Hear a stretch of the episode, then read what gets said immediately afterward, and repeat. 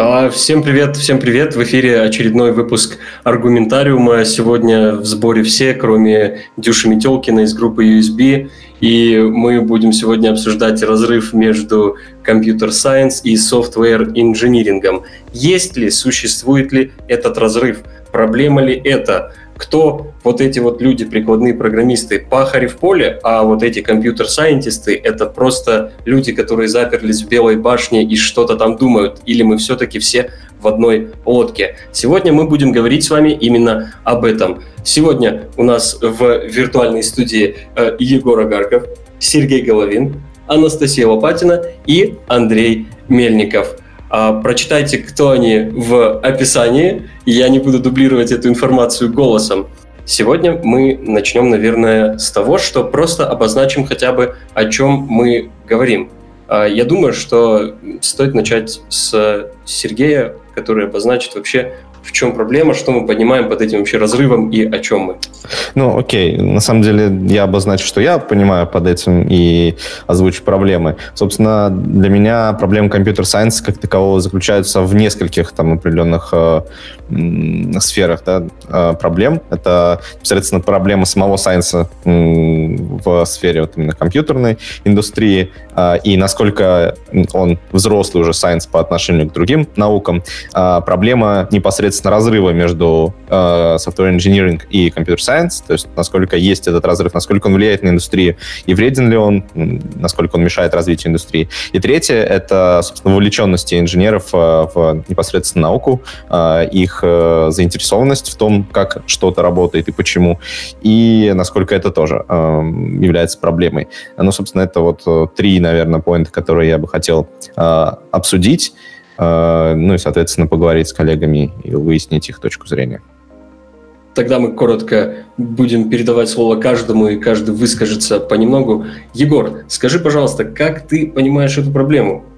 А, ну, смотрите, я ее понимаю так, что, э, в общем, э, если говорить немного снач снач сначала, то изначально программирование, она и была такой цельной наукой, потому что если мы вспомним всех э, тех первых, тех самых программистов, то все они были уч учеными, абсолютно все они были математиками. То есть мы начнем с того же там Тьюринга и всех остальных, все они э, не были так называемыми инженерами, они все были учеными. И по большей части программирование для них это было такой научной идеей, деятельностью. То есть они исследовали это поле, что там происходит, как, как, это, как со всем этим можно взаимодействовать. И изначально весь этот базис и был так, таким, что программирование это такая, ну, это такая наука скажем так. Но впоследствии, с течением времени и с развитием у нас появилось очень много языков, инструментов, абстрактных слоев.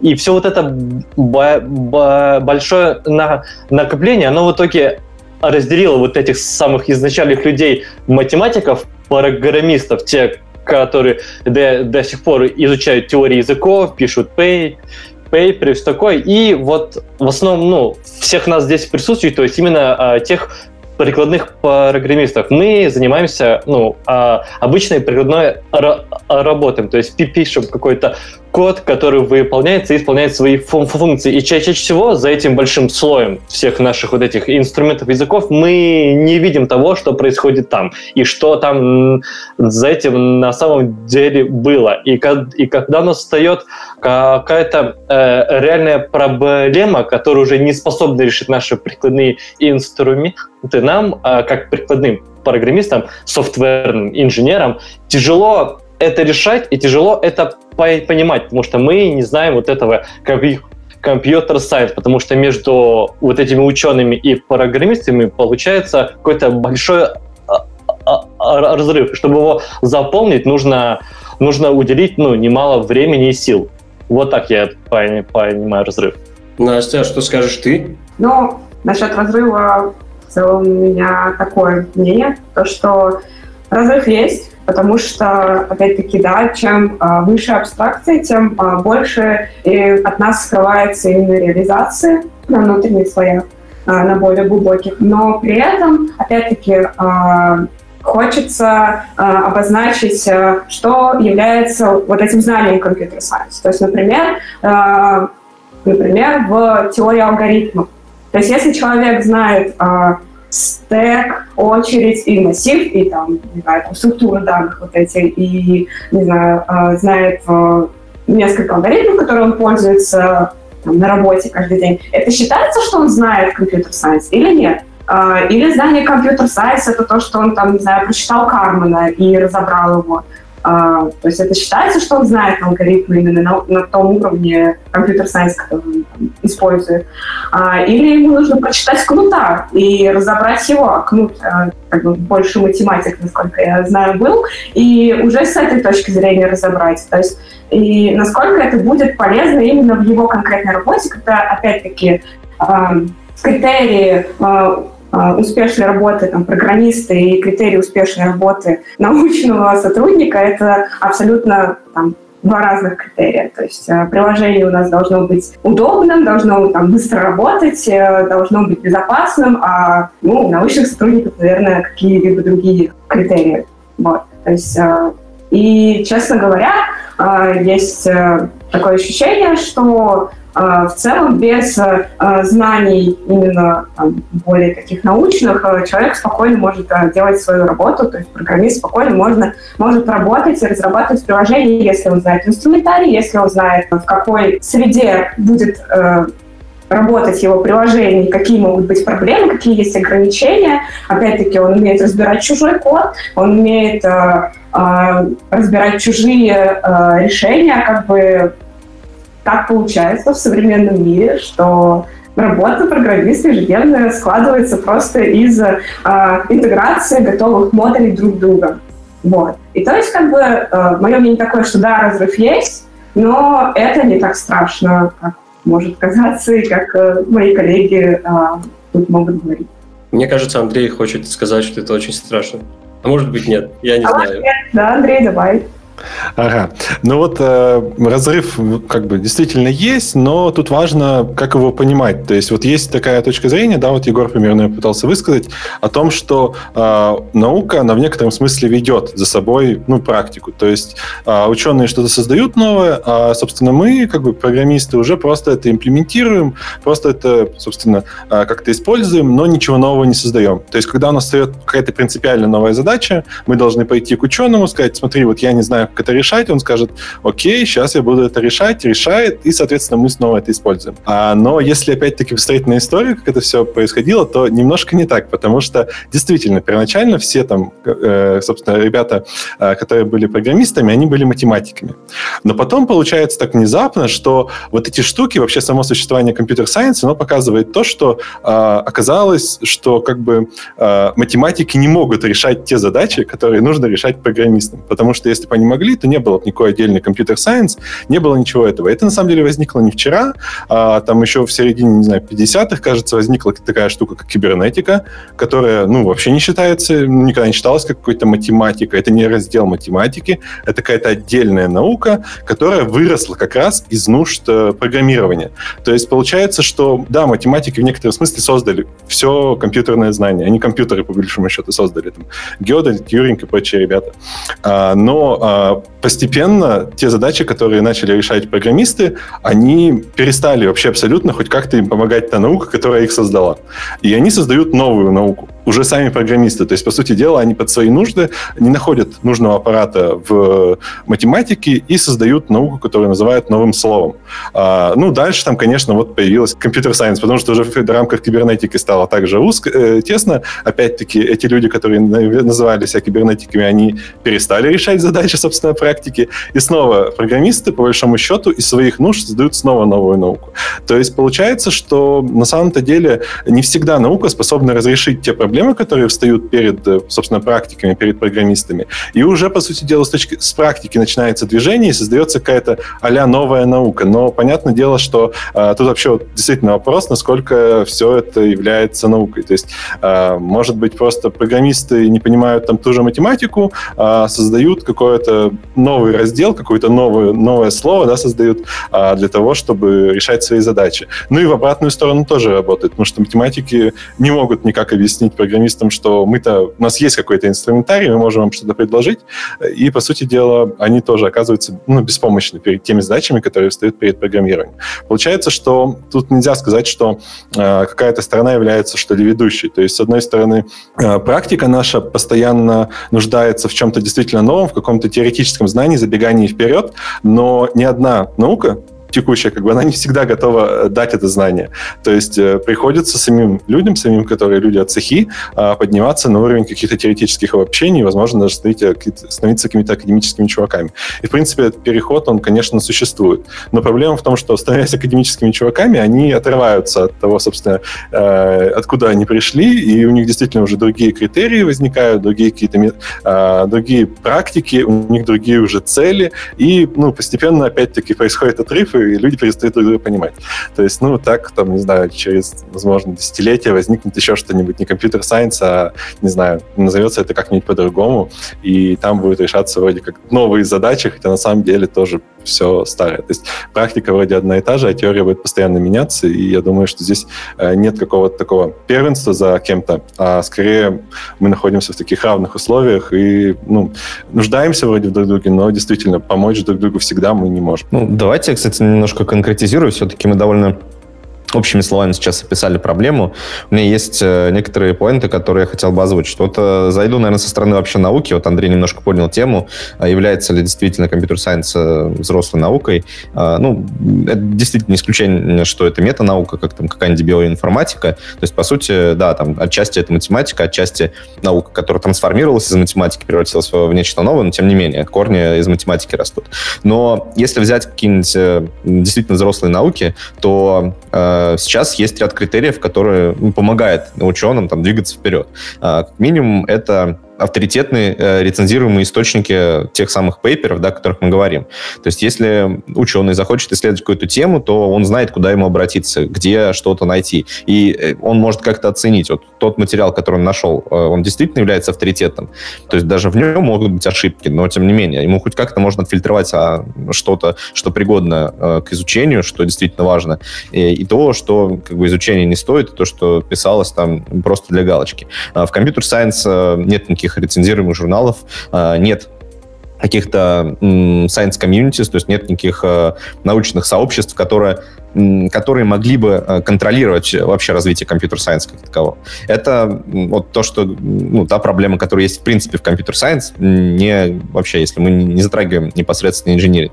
А, но, тем не менее, она есть. То есть мы можем найти действительно пейперы, и обычно пейперы в компьютер-сайенс э, ну, пишут э, те, те люди, которые работают в коммерческих организациях и занимаются решением вопросов очень конкретных, прикладных, но именно в рамках своей организации. То есть есть там Microsoft Research, очень большой действительно научный компьютер-сайенс research-центр, который там, занимается именно исследованиями в computer science, но это все равно коммерческий заказ, то есть э, потом эти знания хоть и становятся публичными, но нет все равно никакого централизованного э, места, куда они попадают, то есть нет никакого контроля со стороны, э, по сути, это, ну, это не дает нормально развиваться.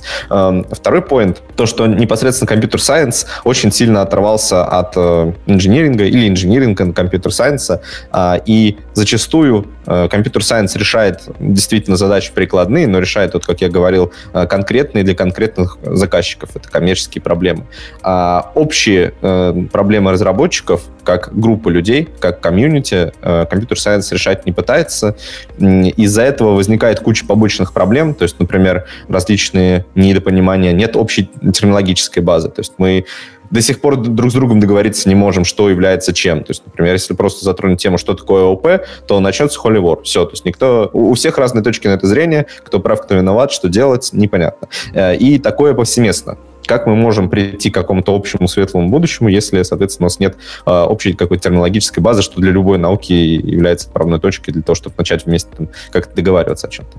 Э, и Дальше превращается, кроме всего этого, в, в то, что, например, вот э, сейчас всем известны какие-нибудь persistent data structures, которые стали модными после появления Clojure, который показал, что это очень круто, быстро и здорово. Это иммутабельные структуры данных, которые э, довольно быстрые, то есть по сравнению с мутабельными структурами данных, данных имеют очень маленький overhead, но тем не менее имеют они, э, пейперы по этим структурам данных были написаны в 1986 году. То есть уже тогда э, были пейперы, которые показывают, что вот можно такие структуры данных описать, как с ними работать. Там есть несколько пейперов, собственно, те пейперы, которые предлагали такие структуры данных, пейперы, которые предлагали имплементацию и то, как с ними работать.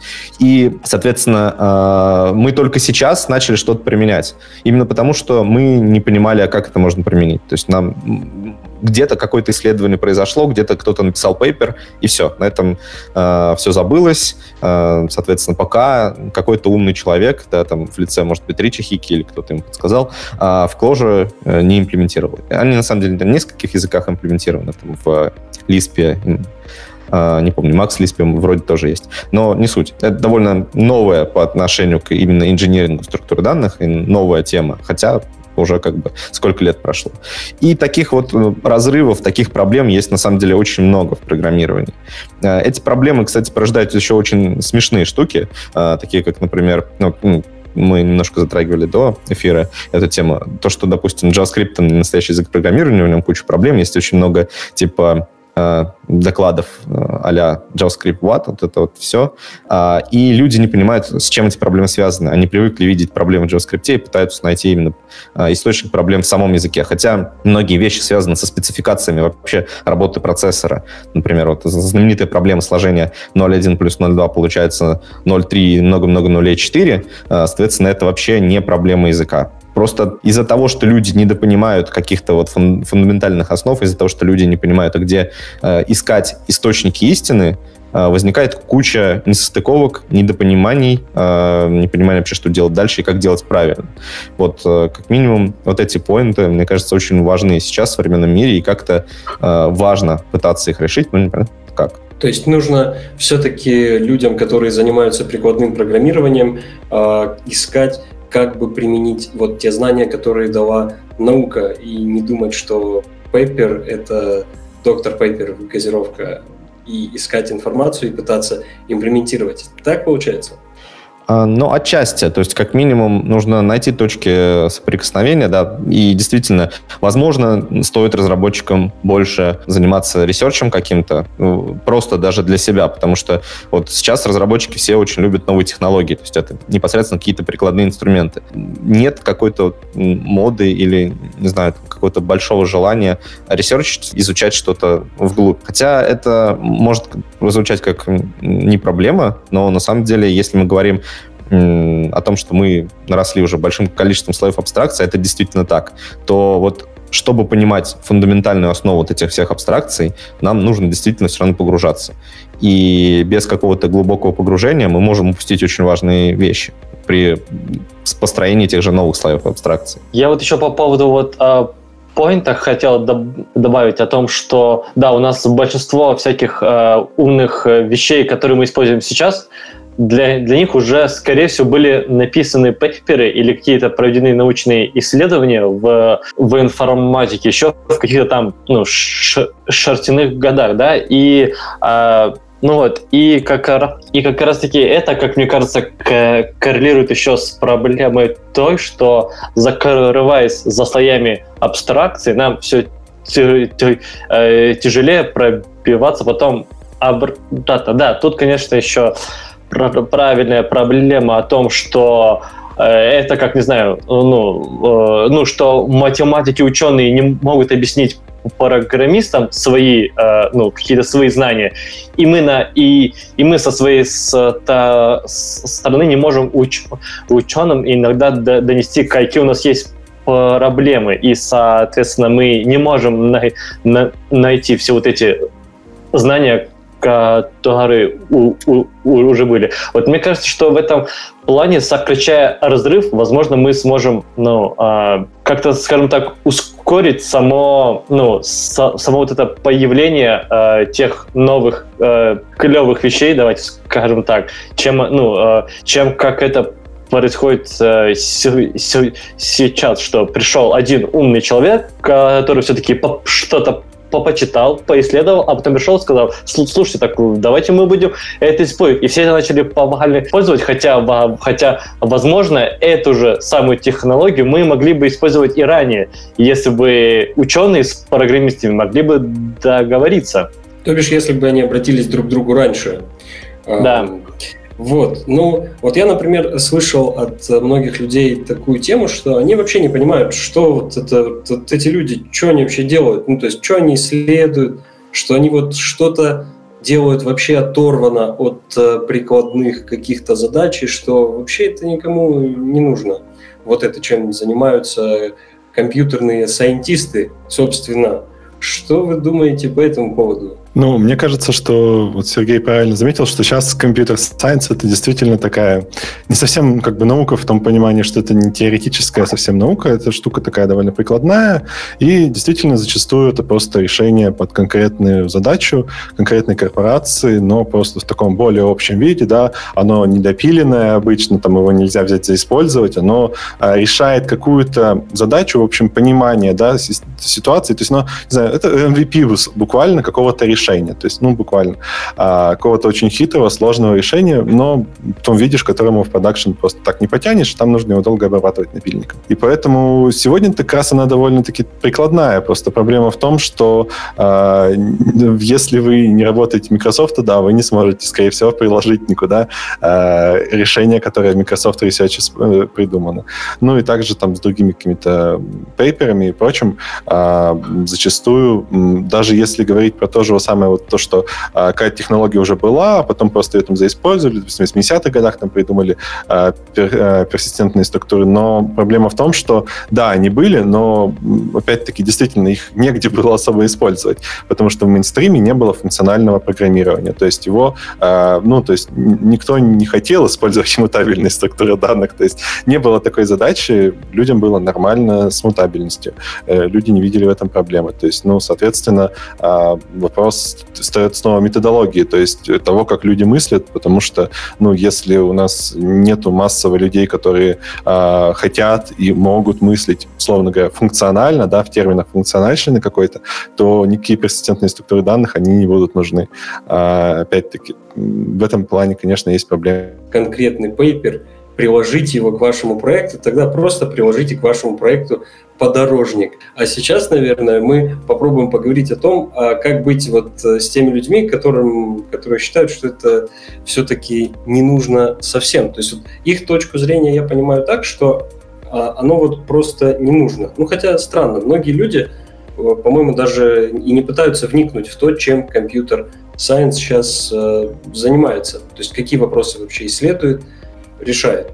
Э, у нас ярый сторонник э, идеи о том, что, в принципе, можно жить, работать и быть счастливым без э, пейперов, ходить на холле JS и пить доктор Пейпер, про который я уже сегодня говорил. Да, это Настя. Вот, Настя, послушаем тебя, наверное. Ну, смотри, как бы на самом деле, на самом деле, почему я считаю, что это не нужно. Ну, то есть я за то, чтобы, да, человек развивался, и там, человек, э, исходя из своего любопытства природного и желания, изучал вещи в год, но если у вас на проекте, не знаю, вы, э, нет каких-то сложных вещей, которые, там, сложных вычислений или э, сложная предметная область, то я э, считаю, что разработчик вполне таки может э, работать, используя э, просто э, знания об инструментарии, просто знания о предметной области и все. Ну, то есть, как бы для этого, например, чтобы писать, э, не знаю, на скрипте, ему не нужно э, лезть в пейперы, например, изучать, что такое лямбда, ну, куб, изучать, что такое типизированный лямбда ну, исчисления, что их там 8 штук, как они связаны с друг с другом, как там друг другу нужно там доказать, э, как доказывать тип и прочее. Нет, им просто нужно взять инструмент э, и сделать хорошо. Все. Э, к тому же если есть технология, она уже достаточно зрелая, то есть определенные practices, определенные а, паттерны, которые ты можешь использовать и а, получать хороший предсказуемый результат. Вот, то есть для этого, например, не нужно лезть куда-то в пейпер. Но если ты очень хочешь, если ты хочешь а, двигать науку или а, делать вещи, которые с этим очень сильно связаны, то почему нет? А, ну я еще хотел бы добавить, я в принципе вот с такой точки зрения, мне кажется, согласен, потому что а, мне кажется странно, если ты хочешь в чем-то разобраться, да, углубить, вот даже копать вглубь ты хочешь, ты увидел, что ты уперся и все, а ты не понимаешь, как что-то работает, ты хочешь, допустим, с той же системой типов TypeScript разобраться, то крайне странно лезть, э, читать про лямбда куб на самом деле, потому что это на самом деле очень слабо. Это ну, не с того, начало не с того, да. То есть э, мы же не начинаем, не знаю, если мы хотим разобраться, как там работает э, какой-то бытовой прибор, например, мы не начнем с того, что там начнем квантовую физику изучать. Мы начнем с того, что там мы ну, почитаем, как он устроен, ну, разберемся, увидим какие-то вещи, какие-то принципы узнаем, которые там есть. Да, то есть мы начнем с этого раскручивать, то есть конкретные проблемы, которые у нас возникла. И копать вглубь, конечно, конечно, нужно. То есть здесь можно сказать так, что в первую очередь, когда мы говорим про то, что нужно сближать э, там науку с э, software инжинирингом, здесь нужно не пейперы читать какие-то чужие, а нужно пытаться условно самому делать что-то подобное, пусть это будет смешно, да, то есть нужно реально сесть и пробовать разобраться, вот как устроено там, э, как TypeScript работает. То есть не то, как его описали в пейпере, да, в каком-то идеальном, где это был какой-нибудь там MVP, где описали все вроде как вот он типа должен работать, хотя на самом деле, скорее всего, когда его обтачивали, когда его при, применяли к продакшену, скорее всего, он не так работает. То есть, скорее всего, даже существенно он мог сильно измениться. Это показательно, допустим, про то, как вот любят, допустим, хаскилисты говорить о том, что э, Haskell — это вот теория категорий, только вот в коде, это вот все как там, в общем, просто вот э, другими буковками написано. А потом приходят, собственно, те люди, которые занимаются теорией категорий, говорят, что, ребят, вот вы там назвали что-то монадой, это не монада вообще в смысле теоретик, теоретика категориальным. То есть это, типа, вообще не имеет никакого к нам отношения, пожалуйста, не надо это называть э, теорией категорий. То есть, э, опять-таки, если вы с Хаскелем хотите разобраться, то скорее э, стоит попробовать посмотреть, как он возник, в общем, какие проблемы при помощи него хотели решать, то есть э, как-то изучить скорее историю инструмента, то есть подойти, ну, исторически подойти там э, к этой проблеме как-то, ну, собственно, отвечая на вопросы, почему он возник, зачем он возник, и вот попытаться с ним разобраться, а не разбираться там с какой-то его идеальной моделью, да, которую вроде кто-то сказал, сказал, что она, э, что вот Haskell — это имплементация этой идеальной модели. Потому что это может быть совершенно не так, это совершенно не обязательно, чтобы было так. Ну, если говорить про какие-то совсем фундаментальные вещи, то, наверное, еще м- стоит поговорить не о каких-то конкретных решениях, потому что, ну вот, как мы видим уже, да, то есть э, знание конкретных решений не так-то обязательно, потому что, ну, от того, что ты в 80-х знал, как реализовывать персистен- персистентные структуры данных, тебе никак не могло помочь, потому что у тебя не было для них никаких кейсов, ты не мог их нигде использовать особо. Получается, что на самом деле в 80-х там было было полезнее знание ФП, то есть, ну, вообще каких-то общих принципов, какой-то методологии а, функционального программирования, вот образа мышления, да, который возникает там у функциональных программистов и которые связаны, конечно, с какой-то а, направлением, одним направлением а, в науке, не со всеми направлениями, потому что там куча всяких школ, они между собой борются, там все друг другом спорят и так далее. Поэтому вот тут скорее вопрос о том, как, как бы нам научиться не просто конкретные решения перенимать у вот этих людей, которые занимаются теорией, а пытаться перенимать их метод мышления, пытаться перенимать тот образ мысли, которым они размышляют. Пусть мы будем его использовать не для тех целей, которые, которые у них стоят, потому что действительно а, при разработке теории у вас совершенно другие цели, у вас просто, ну, социально и экономически другие цели. У вас э, ваша деятельность вся регулируется другими институтами, по-другому это все работает, и ну, э, вам не нужно просто делать то же самое, не, пытаться, не нужно пытаться копировать, в общем, то, что делает ученый, а нужно пытаться понять, как он это делает, условно. Слушай, ну, отчасти я с тобой тоже согласен, но я здесь вижу э, некоторые проблемы, которые вот существуют реально в разработке. Непонимание каких-то базовых фундаментальных кон- концепций, и вот разрыв э, между software engineering и computer science приводит к тому, что у разработчиков нет э, понятных и четких ответов, нет какой-то исследовательской базы, да, э, условно, как делать, как делать и почему именно так. Допустим, когда какой-то инженер проектирует э, мост, он не выбирает, допустим, какие-то материалы, из которых он будет проектировать мост, исходя из принципа «мне они нравятся» там, или там, не знаю, проектирует новый двигатель э, самолета. И он говорит там, допустим, ну вот мне нравится новый... На гитхабе, Да, больше звездочек на гитхабе вот у этого сплава, я возьму его, соответственно. А вот этот сплав, который хоть и вроде как э, зарекомендовал себя, но он мне не нравится. То есть я просто, ну, не хочу им пользоваться, он какой-то не такой. Да, понятно, что раньше все использовали его, но сейчас уже мода прошла, а звездочки, соответственно, у него уже там попротухли, все. А у него нет ну, именно такой постановки вопроса. Инженер в реальном мире использует то, что нужно использовать. У него есть э, четкая доказательная база, почему именно это. У него есть там какие-то принципы, по которым одни элементы конструкции взаимодействуют с другими. Это все изучено, исследовано, и он опирается исключительно на эти принципы. Он может не до конца понимать э, прямо э, всю подноготную конкретного, там, конкретных нюансов там, взаимодействия элементов, допустим, какие-то сложные физические процессы. Но он может опираться на результаты исследований.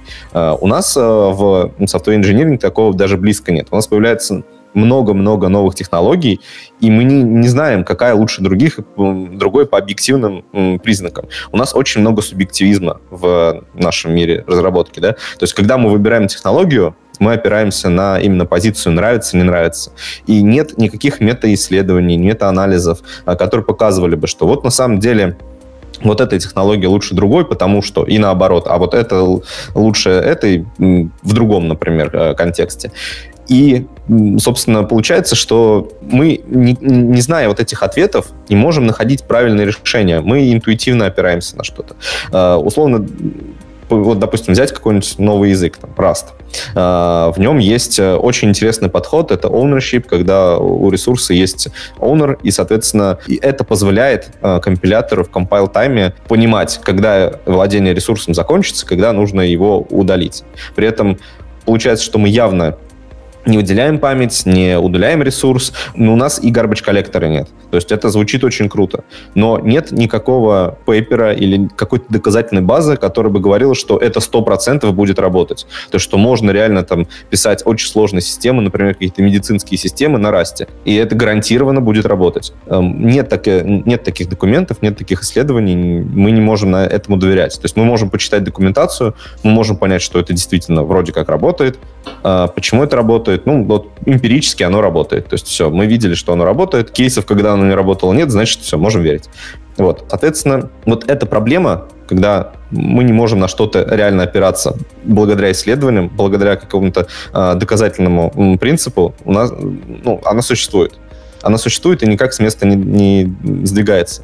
То есть, условно, появляются новые технологии, но после их выхода никогда не появляются пейперы, которые объясняют, что вот эти технологии лучше предыдущей, там, потому что или там ее более эффективно использовать, потому что вот есть какие-то доказательства, потом, соответственно, этот пейпер э, ревьюют э, какие-то, ну, соответственно, рецензенты, проводят рецензию, и после этого все мы можем доверять, мы можем потом сказать, вот смотри, а, значит, React лучше Angular, потому что вот пейпер доказал это. И можно, в принципе, даже сказать, что software engineering в каком-то роде даже не инженерик как таковой, это скорее сейчас ремесло. Потому что в ремесле мы тоже можем говорить, вот мне нравится там, не знаю, скульптура ваять вот именно так, у меня есть свой подход, а, я выбираю вот эти инструменты, потому что мне это нравится. Вот э, в разработке по сути, сейчас происходит то, то, то же самое. То есть зачастую люди выбирают инструменты именно субъективно. И это считается нормой. Хотя, по идее, в какой-то строгой области, в инженерной области, особенно э, в области там, компьютер-сайенс, так, ну, вообще такого, в, в таком контексте речь не должна идти. Мне бы еще хотелось заметить, что э, вы много говорите о том, что компьютер-сайенс это пейперы, наука, чуваки в халатах, там, все такое. В общем, э, на самом деле, э, если подумать, даже в таком простом понимании, это то, с чего вообще начал говорить Сергей, о том, о том что разработчики даже в основном, ну, часто могут не, не знать каких-то базовых вещей. На самом де, деле компьютер сайенс это не только научные пейперы, а, которые там обосновывают какие-то важные и сложные вещи. А на самом деле даже, ну, даже какие-то банальные вот эти азы информа а, и информатики это уже, э, ну, то есть э, э, это уже нормальное, так, ну, так, скажем, норм, нормальный такой математик материалы из компьютер сайенс. И даже основываясь вот на этом, не знаю, на обычных книжках по информатике, там, как, там, там какой-то теоретический ми минимум или что такое, мы уже на их каких-то вещах можем ну, формулировать те или иные э, аспекты и преимущества каких-то технологий. То есть э, некоторые даже в своих документациях стараются это описывать, ссылаются на какие-то, ну, на какие-то такие вещи, вот именно из, из каких-то разделов информатики. Но чаще, как мне кажется, это игнорируется и не понимается, потому что, ну, я не знаю, ну, если этот чувак написал, что это что-то связано из информатики, наверное, это клево, и я это возьму. Ну. А, Мне кажется, ну... здесь э, вопрос в том, что вот есть, называется элементарные правила гигиены, вот это элементарные правила просто работы, ну, то есть, понятное дело, что есть какой-то теоретический минимум, который знать не, необходимо, и это как бы странно оспаривать, что это совсем ненужные вещи, но поэтому мы спорим вот сейчас, мне кажется, про именно исследования и именно такие пейперы и то, что очень далеко от э, практической разработки. А, ну вот насчет э, простых вещей, это вот э, тоже мне очень нравится, что э, вещи вроде там того, как устроены вещественные числа, э, нам кажутся простыми. это действительно очень простая вещь для, по идее, программиста, для человека, у которого должно быть очень развитое абстрактное мышление. Ну, в хорошем смысле этого слова, то есть развитое математическое мышление. Но, мне кажется, то, что этого у многих нету, да, то, что многие это не знают, это не причина в том, что они где-то не прочитали про это, про это, да, не, не проблема не в том, что они там, не знаю, не увидели где-то вот эти там э, три абзаца про то, как устроены вещественные числа, там, да. Нет, я думаю, что проблема здесь в том, что на самом деле в массовом виде готовить людей, у которых есть хорошее абстрактное мышление, то есть хорошее математическое мышление, ну, хоть какое-то, окей, не способно просто, ну, текущее общество, что у нас, что за рубежом, и там за рубежом, скорее всего, даже все еще хуже, потому что, ну, если вы посмотрите на программу математики, допустим, у нас, за рубежом, то вы видите, что тенденция такая, что программа математики примитизируется везде. Она становится менее абстрактной, она становится более именно конкретной, то есть там более комплексной в смысле вот именно а, такого общего взгляда, да, такого холистического подхода, менее аналитической. Это общий тренд, и как бы там, ну, часто, допустим, ребята, которые уезжают учиться за рубеж, допустим, какую-нибудь магистратуру, они выясняют, что то, что там проходит в магистратуре, это у нас там где-нибудь на первом курсе МФТИ изучают. А, и этот тренд, как бы, он везде такой, то есть это просто у нас так сложилось, что у нас была такая культура, да, очень мощная, а, теоретическая в стране, а в других странах это не так, мы постепенно сравняем равняемся с развитым человечеством. Вот. И поэтому здесь, ну, как бы можно на это жаловаться, но тут проблема фундаментальная. То есть люди, которые этого не знают, скорее всего, если вы им даже расскажете очень, ну, трех абзацах, да, если даже они это увидят, то не факт, что они это поймут. Они могут это запомнить зачастую, но не поймут. Именно на том уровне, чтобы это понимать и чтобы это в голове сохранилось имело какую-то пользу. А если говорить про вот э, мосты и прочие вещи, и про субъективность, вот тут интересный момент. А, Сергей, э, ну, пошутил про лайки, про звездочки на гитхабе, но, в принципе, сказал о том, что в науке-то примерно похожий подход используется. То есть критерием истинности какого-то там учения, критерием истинности какого-то пейпера является то, сколько тебе лайков э, поставил другие ученые, собственно. То есть если там много рецензентов, и они поставили много лайков, то это все хорошо, а если мало, то плохо. Ну, то есть здесь тоже есть такой субъективизм, и на самом деле в науке тоже есть вот эта проблема с тем, что а, даже термины могут не признаваться разными школами в каком-то... Извини, там, что перебью, но тем не менее да. всех, кто сожгли на костре, которые говорили, что Земля круглая, блин, а оказались все-таки правы. Так, э, понимаешь, проблема в том, что, да, они оказались правы, они там победили, их школа победила, в конце концов, и какие-то школы побеждают периодически, там другие, э, но это соревнование никогда не прекращается. Нет ни в одной науке такого, что вот там не было бы этой разночтения в терминах, и не было бы такого, что одна школа просто не признавала саму доказательную базу и сам способ доказательства другой школы. То есть все действительно их разногласия между школами обычно такие, что одна школа говорит, что вот одна говорит, я что-то доказала, другая говорит, нет, ты ничего не доказала, потому что я не признаю твой метод совсем, я твои основания даже не признаю.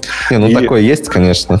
И если говорить если говорить про интуицизм да какой-то, да, про опору на интуицию, то очень забавно, что главной школой 20 века в математике как раз был интуицистский подход, то есть тот подход, который утверждал, что математика основана на самом деле на интуиции.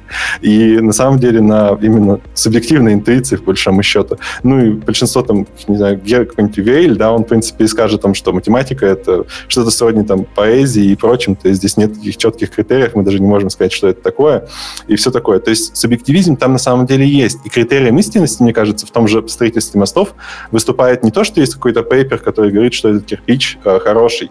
На самом деле, мне кажется, там критерием истинности выступает то, что э, мы 20 лет подряд ложили эти кирпичи, ложили их в таком порядке, у нас есть на это нормативы, ну, то есть мы, мои предшественники так делали, я так буду делать.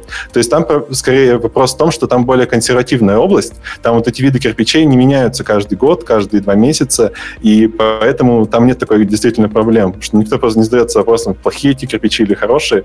Если мы реально 20 лет так 50 лет так делаем мосты, то зачем вообще пытаться это пересматривать? И ну, больше, конечно...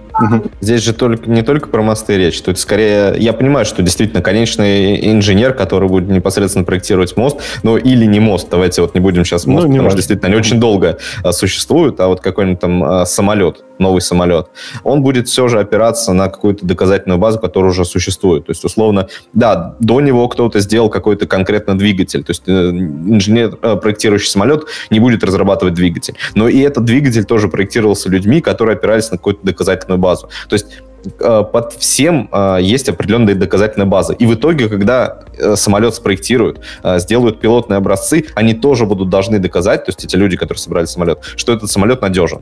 То есть везде, на каждом этапе есть определенная доказательная база, определенный доказательный там а, регламент, когда мы должны обязательно что-то доказать. Мы должны доказать, что материал надежен, мы должны доказать, что двигатель надежен, потом, что самолет надежен и так далее.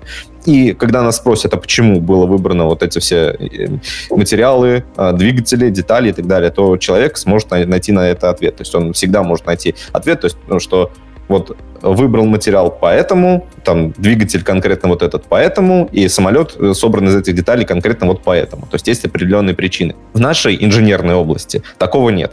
То есть мы можем выбирать технологии, мы можем выбирать языки в том числе, мы можем там выбирать подходы к разработке, исходя исключительно из субъективного э, мнения, из, э, исключительно из того, что нравится нам технология, нравится нам язык или нет. И при этом science, наука, никак не пытается решить эту проблему, то есть нет никаких исследований, которые бы доказали там эффективность одно перед другим. Я не говорю сейчас там, э, ну, это я пошутил, конечно, насчет реакта и ангуляра, но если вот э, брать какие-нибудь э, очень серьезные холиворы, типа э, типизированное Э, статическая типизация, динамическая типизация, то, в принципе, здесь можно было бы провести исследование. Можно было бы действительно провести какие-то исследования, тесты и так далее. Это сложно, но можно. Но это никому не нужно. То есть не решается именно вопрос а, массовый, не, не решается вопрос массового потребителя, а именно инженеров.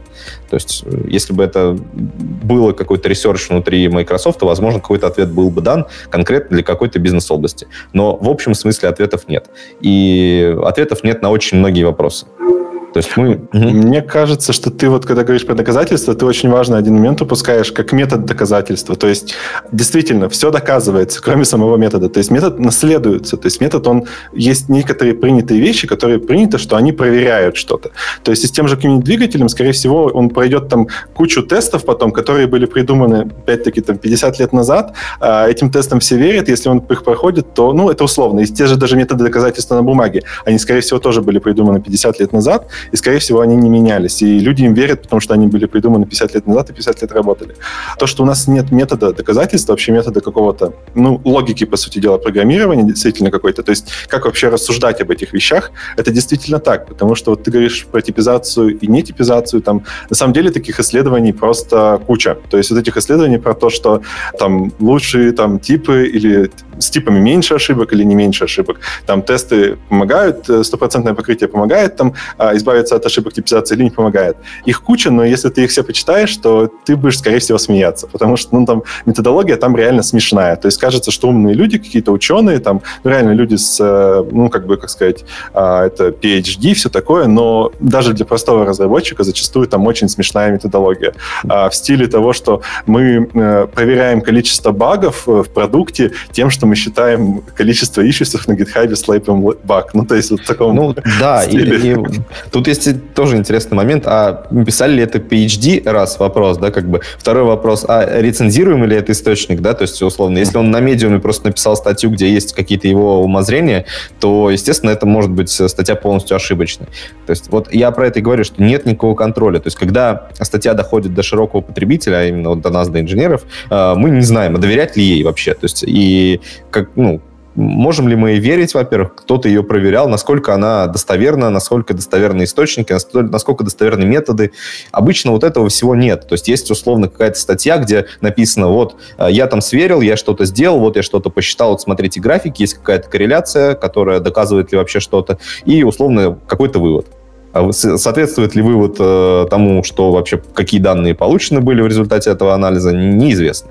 Э, и вот установить э, степень этого соответственно тоже непонятно как. И, в принципе, можно было бы этим вопросом заняться. Это сложно, но это принесло бы какую-то реально ощутимую пользу. То есть мы наконец-то получили какие-то ответы, почему мы должны использовать одно, а не другое. Вот, например, из исследований, которые я знаю, то есть если проводилось действительно исследование о влиянии э, наличия и отсутствия синтаксической подсветки кода и вот условно там замеряли движение глаз, насколько оно там э, было беглое, да, там насколько мы больше смотрели на код, насколько больше тратили времени на то, чтобы найти. И проводили исследования, и выяснилось, что да, действительно, синтактическая ну, подсветка э, помогает. Казалось бы, ну, вроде как очевидно э, факт, но не для всех, да. Соответственно, если теперь у нас есть формально какая-то доказательная база, то мы можем говорить, что да, мы должны использовать синтактическую подсветку, э, потому что это улучшает наш, э, собственно, UX, да, там, условно, наш user experience при взаимодействии взаимодействие с кодовым редактором.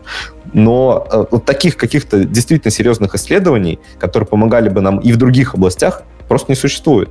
То есть, если они есть, то они обычно действительно проводятся просто разработчиками из спортивного интереса, без опоры на какой-то действительно э, серьезный э, методы, научные методы. И, это проблема, на мой взгляд. Ну, смотри, просто а, мне показалось, что ну, очень часто а, вообще в подобных разговорах звучит а, как бы такое мнение, что вот где-то инженеры, они такие инженеристые инженеры, и там все правильно, и у, у ученых там все правильно, и все там э, обосновано, и с доказательствами и так далее. Но опять-таки из-за того, что это их работа, и опять-таки из-за того, что современный мир, он такой, что э, ты должен выдавать результат, выдавать его постоянно, где вообще как бы, доказательства того, что вот эти исследования были сделаны не ради исследований, что эти исследования были, не знаю, там, не не то чтобы фальшивыми, но... Ну, ангажированные. Ангажированные, да. Ну, то есть увидели, увидели то, что хотели увидеть. А, опять-таки, из-за того, что, да, есть, конечно, система а, источников, которые тоже являются там, достоверными, ну, то есть различные журналы, различные публикации и так далее. Но опять-таки из-за этого всего опять людей просто подгоняют э, к тому, чтобы они выдавали результат. И вот насколько этот результат качественный, полезный и насколько он решает проблемы, это уже тоже, мне кажется, большой вопрос. И, ну, а, да. Ну, так, идеализированно относиться, мне кажется. Не, безусловно, ошибки могут быть где угодно, но в реальной науке хотя бы есть какой-то инструмент, да, это э, независимые рецензенты, которые не заинтересованы в этом исследовании. Условно, им все равно, там, э, подтвердил он идею э, ученых, которые писали это исследование, или не подтвердил. Если они найдут ошибки, несоответствие там, научному методу в этих исследованиях, то, соответственно, они об этом напишут, и эта статья даже опубликована не будет в каком-нибудь научном журнале. Компьютер Science ну, насколько мне известно, такого даже близко нет. То есть у нас, в принципе, нет а, каких-то серьезных а, авторитетных источников, а, каких-то пейперов. То есть вышел какой-то пейпер от какой-то компании, они там провели какое-то исследование. Доверять ему мы, конечно же, не можем. Мы можем проверить, мы можем проверить, что действительно идея работает, и убедиться на, практике. Но насколько это эффективно работает, насколько она действительно работает во всех там ситуациях, мы практически никогда не можем проверить. Есть определенные методы там тестирования различных э, вещей, там типа тест для базы данных, который проверяет, насколько она там корректно работает в различных условиях, там в, при одном инстансе, при, э, на кластере и так далее. А, но таких вот э, реально, реально хороших и качественных методов очень мало. То есть и это ну, буквально там для только для некоторых сфер софтвер инжиниринга, то есть вот для баз данных, я знаю, есть определенный тест, и вот он написал его, по сути, один человек, который там очень долго э, эм, этим занимался вопросом тестирования как раз-таки надежности баз данных. Но вот если говорить о других каких-то областях, то особо и нет. Там, условно, есть э, сейчас алгоритмы, э, которые ну, согласованности данных, там CRDT, но нет какой-то серьезной доказательной базы, которая подтверждала бы, что алгоритм работает корректно там, в условиях как раз-таки очень большого количества там, клиентов или так далее при сбоях. И да, возможно, проблема в том, что у нас еще довольно сложная и молодая область, которая слабо изучена, но ее изучают мало. Тоже вот в чем проблема. Ну, вот есть у меня вопрос. Я задам. Спрошу, можно, Настя? Вот у меня к тебе как раз вопрос, как к самому радикальному приверженцу практической э, составляющей вообще вот нашей работы. То есть, что в принципе можно жить с инструментами, да, там вот, э, с которыми мы работаем, и в принципе там их выбирать, подбирать так, как мы хотим, наверное. Вот должен ли прийти к тебе дядя в халате и сказать, «А, Настя, здравствуй, а, я вчера вот доказал, я серьезный дядя ученый, для интернет-магазинов нужно использовать React, а для лендосов Angular. Как ты считаешь, должно ли такое происходить? То есть, может, это вообще никому не нужно, чтобы кто-то что-то доказывал? Хороший вопрос. Ну, наверное, я послушаю его аргументы. Все равно, блин, теперь магазин, который написан на реакции, нужно там, ну, то есть, я не знаю, там, на ангуляре нужно переписывать на реакт, просто потому что мне пришли и сказал дядя в халате, что потому что React лучше для этого? Ну, не знаю. Ну, слушайте, мы сейчас какую-то грань проводим невидимую, да, что вот Я есть... Просто это слишком радикальная грань. Ну, понятно дело, что для, аргумент... а, для аргументария это прикольно, да, но не знаю. Не, я просто думаю, что вот э, условно сейчас Ислам озвучил такой момент, что вот есть ну, некая... Евангелисты Нет, на самом, на самом деле правильный ответ должен быть у нас. Покажи мне пейпер, исследование, статью в журнале. И вот, вот если... Вот... Нет журнала, где можно доверять. Вот Нет, если, вот если Настя завтра, не знаю, по BBC, допустим, по телевизору посмотрит, где дядя, в этот дядя расскажет, что он построил сайт там на ангуляре, и он был отстойный, это может быть доказательство. Да, в Nature прочитает статью, там, да, там будет написано, что ангуляр не подходит для лендосов. А, но мы сейчас проводим какую-то грань, что вот есть условно разработка а, каких-то абстракт, абстрактных, очень сложных вещей, и есть разработка лендосов. Ну, действительно, да, такое есть, но тем не менее а, разработка лендосов а, это тоже определенная сфера деятельности, там под этим тоже есть какие-то сложные концепции. Если взять какой-нибудь отдельный React, то reconciliation алгоритм, он тоже довольно сложный. И понять, насколько он эффективен, и заранее предсказать какие-то результаты вот его эффективности, мы тоже не можем. И, ну и в принципе, вот, опять-таки, при разработке React не было написано никакого пейпера, который подтверждает, что это, допустим, наиболее эффективный способ реализации непосредственно механизма change detection в виртуальном доме. И такого, ну, во фронтенде тоже хватает. То есть, если мы просто говорим там про базы данных, кажется, что это очень сложная область. Она действительно очень сложная, но там есть тоже определенный прикладной уровень, и когда разработчики пишут базы данных, они все тоже могут далеко быть очень от э, непосредственно компьютер-сайенса и заниматься конкретными прикладными программами. И то есть просто это определенная прикладная область, да, там как бы и условно у них есть там тоже, наверное, какие-то шутки, типа а, вот когда ко мне придет дядя и скажет писать мне очередной драйвер для базы на C++ или там, не знаю, на C-Sharp, вот что, что я им должен ответить. Тут, мне кажется, проблема просто глубже. Мы пытаемся абстрагироваться от того, что мы, как разработчики, неважно, фронтенд, не фронтенд, решаем проблемы бизнеса, и вот эти проблемы бизнеса должны решаться какими-то ну, объективными инструментами, да, то есть те, которые подходят для решения проблем бизнеса. Зачастую вот именно мы решаем эти проблемы субъективно.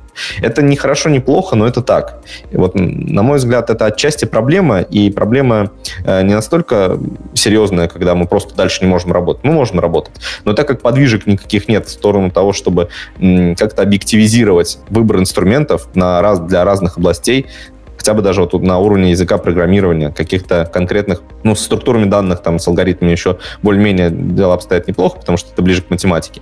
А вот то, что немножко дальше от математики, ближе, э, ну, скорее, да, вот к ремесленной части нашей работы, там все очень плохо, и там все очень субъективно. Ну, я бы вот, не знаю, я бы, наоборот, сказал, что лучше бы все было очень сильно субъективно, просто вопрос, какая субъективность.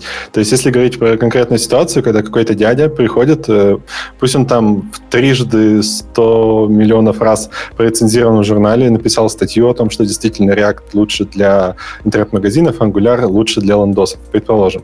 А, но я бы, на самом деле, если он мне покажет статью, а я ее не пойму, то есть я не могу... Ну, то есть он там что-то доказывает, действительно пишет, что все доказал, все говорят, что он все, все доказал, а я не понимаю, почему это так, то есть я не понимаю его доказательства, то на самом деле я бы лучше доверил, ну, типа, тому, чего я понимаю. Потому что на самом деле, ну, если вот вспомнить всю эту эйфорию там с ФП каким-нибудь, да, когда, ой, давайте все писать на Haskell или там, не знаю, на Эльме, потому что это круто, потому что крутые дяди сказали, что нужно на этом писать, потому что это вот science, все такое.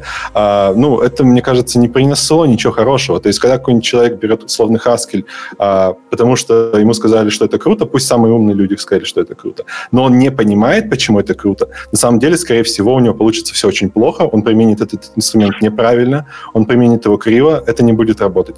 То есть, mm. и поэтому, если говорить про такие вещи, то нам в первую очередь нужно думать о том, как сделать так, чтобы субъективность каждого человека была условно прокачанной, то есть, чтобы она была, ну, не на уровне какого-то ученого, но чтобы он хотя бы мог э, в мышлении хоть как-то его результат воспроизвести. Не самому написать пейпер, а хотя бы воспроизвести тот результат, который вот ученый добыл, то есть пройти тот же путь за ним по этому пейперу, его понять. Ну а для этого нужно действительно какой-то развитый уровень там, математического, абстрактного и так далее мышления, а, и это действительно нужно развивать. Ну а если этого не будет, то, мне кажется, хоть сколько раз ты доказывай, люди из практики в первую очередь будут верить практике. Они будут верить ГОСТам, они будут верить там практике их там предков, ну, условно, да, практике их предшественников, они будут верить каким-то авторитетным людям от индустрии, чьи аргументы они понимают. И мне кажется, что они будут делать очень правильно, когда они будут доверять тем людям, которых они понимают, а не тем людям, которые говорят на непонятном для них языке. Ну да, но, собственно, вот ровно так сейчас и происходит. Это, к слову, Хаскеле, почему его выбирают. Зачастую его выбирают не потому, что он дает какие-то ощутимые преимущества, ну, хотя в определенном смысле, может быть, и дает, да, там, вот это как раз-таки недоказанный, да, вопрос, на который ответа окончательного нет. Но, с другой стороны, они действительно выбирают, как и любой другой язык, и любые другие разработчики выбирают, именно исходя из каких-то вот субъективных ощущений, да, там, то, что э, если нравится статическая типизация, и вот в Haskell она действительно очень хорошо развита, удобно, хороший тайп-чекер, человек будет выбирать, соответственно, Haskell, потому что он слышал, что Haskell очень крутой и как бы мифическая вот эта фраза, да, то, что если там что-то скомпилировалось, то оно гарантированно будет работать. На самом деле, как бы мы все знаем, что любая программа, которая работает в реальном мире, не гарантированно будет работать, как бы она хорошо не скомпилировалась, как бы она хорошо э, тайп, не, было прочекана э, тайп-чекером. Э, но да, действительно, есть э, определенные убеждения, есть определенные лидеры мнений, которые, собственно, это мнение в каком-то смысле навязывают. Это вот возвращаясь к проблеме с JavaScript, когда очень много лидеров мнений как раз говорили, что JavaScript это несерьезно серьезный язык, хотя, конечно же, это не так. И нет у нас какой-то объективной вот точки зрения на все эти вопросы. Это вызывает, во-первых, недопонимание среди разработчиков, вызывает какие-то проблемы при разработке и при вообще взаимодействии между... Вот взять какие-нибудь паттерны проектирования они пришли к нам не просто так, а именно потому, что разработчикам нужно было говорить на одном языке, вместо того, чтобы описывать конкретно, вот что ты тут делаешь, ты просто говоришь, ну, я делаю адаптер, там, все, все понятно там. Значит, соответственно, окей, другой разработчик тебя понял, он может опираться на то, что ты ему сказал. И на самом деле в программировании вот таких мест, когда разработчик тебя понял, но ты понял по-своему это, еще больше. Это тоже проблема. Ну, я, кстати, могу еще смешную забавную историю рассказать такое. А, однажды в одном чатике там вот сидел, там тоже собрались люди такие от науки, условно, да, академические чуваки, и кто-то скинул презентацию какую-то про типизацию. Ну, обычную презентацию программиста. И там был какой-то термин использован, и вот он с точки зрения там одного чувака был использован неверно. То есть он говорит, типа, ну вот это ужас, как так вот, типа, эти программисты, они ничего не понимают, э, значит, они вот термин используют неправильно, понимаете, вот ужас, короче. Ну, такие презентации, конечно, нельзя пропускать выпускать, такие доклады не должны делаться, вообще это все ужасно.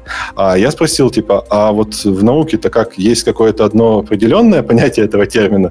И там вдруг выяснилось, что, короче, люди, которые занимаются программing language, у них одна терминология на эту тему. Люди, которые занимаются type theory, у них другая тоже терминология на эту тему. И, короче, постепенно начало, люди начали подключаться, и выяснилось, что на самом деле а, те, кто занимается наукой, у них тоже терминология очень сильно распадается, и вот по этому конкретному пункту они не могли сойтись, как это правильно называть, а вообще даже как правильно это, скажем, в какую систему понятия это включать. То есть там не просто слово отличалось, там понимание кардинально получалось, хотя дисциплины очень близкие, то есть э, теория типов и теория языков программирования, казалось бы, и тоже это, ну, серьезные академические дисциплины, по ним там пишутся диссертации и так далее, но там тоже такая же примерно проблема, ну и да, действительно, мне кажется, что в некотором смысле вот компьютер-сайенс, она все грехи как бы э, нашего программирования, то, что у нас мы все видим, да, с этим все знакомы, оно тоже тянет, и там, в принципе, ну, такой же бардак, как и у нас, и нам э, вместе, грубо говоря, нужно из этого бардака как-то выходить. Слушайте, на самом деле я предлагаю, э, мы довольно много обсудили, много там каких-то спорных моментов э, и интересных вещей. Я предлагаю подвести короткое резюме и начать с Андрея, просто потому что он говорил только что, вот, чтобы он не сбивался с мысли, и э, завершать наш аргументариум. Ну, я хочу в первую очередь сказать, что не нужно никогда а, доверять авторитетам, даже если эти авторитеты в белых халатах и даже если эти авторитеты ученые, а, нужно пытаться в первую очередь разобраться в своих проблемах, те, которые у тебя возникли, пытаться копать всегда вглубь, пытаться самому в некотором смысле стать словно ученым. А, но для этого, конечно, нужно иногда и прибегать к тому, что уже было кем-то развито, кем-то понято, кем-то а, осмысленно. Ну, в первую очередь, мне кажется, для программиста очень важно математика и очень важно изучать те подходы, которые в математике были развиты. То есть даже не саму математику, там как, не знаю, как числа складывать, или как поля там считать, или, не знаю, тензорами работать, а именно какие подходы были открыты, то есть смотреть, какие школы, какие способы понимания математики, и пытаться усвоить э, не просто их какие-то наработки, которые зачастую ну, не будут вам полезны, а пытаться усвоить в первую очередь их опыт мышления и то, как они вообще подходят э, к математическим абстракциям, как они их создают, как они, что они считают хорошей абстракцией, что считает плохой и так далее. Ну, Кто давайте, хочет следующим? Давайте я продолжу тогда. Я, в принципе, полностью согласен с Андреем. Еще хотел бы добавить, что, наверное, не стоит считать никакую проблему как данность. Нужно пытаться просто решать, находить ответы на вопросы. И действительно, вот присоединяюсь к мнению, что не стоит э, доверять определенным лидерам мнений. А, кроме того, вот я хотел бы посоветовать э,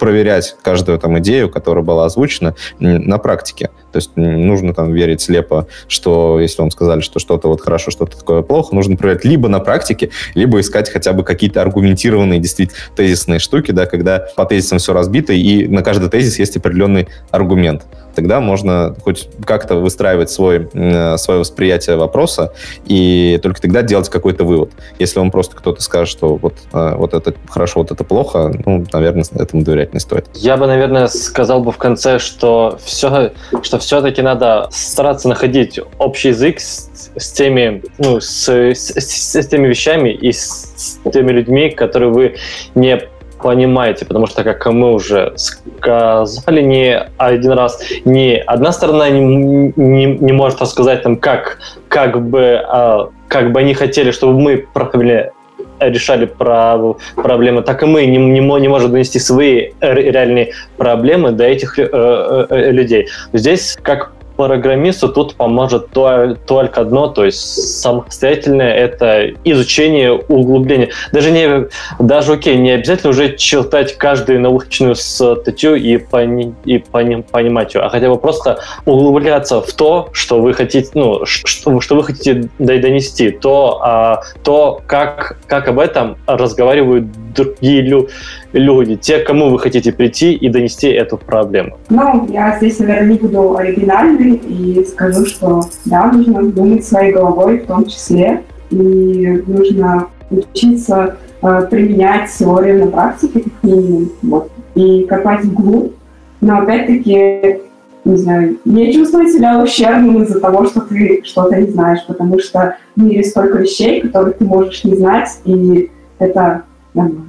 То есть тут просто вопрос в том, как ты решаешь проблемы, когда они возникают, какими методами и какой методологией. Ну, в любом случае, они должны быть решены. Спасибо всем, спасибо всем, спасибо зрителям, спасибо нашим дорогим аргументерам.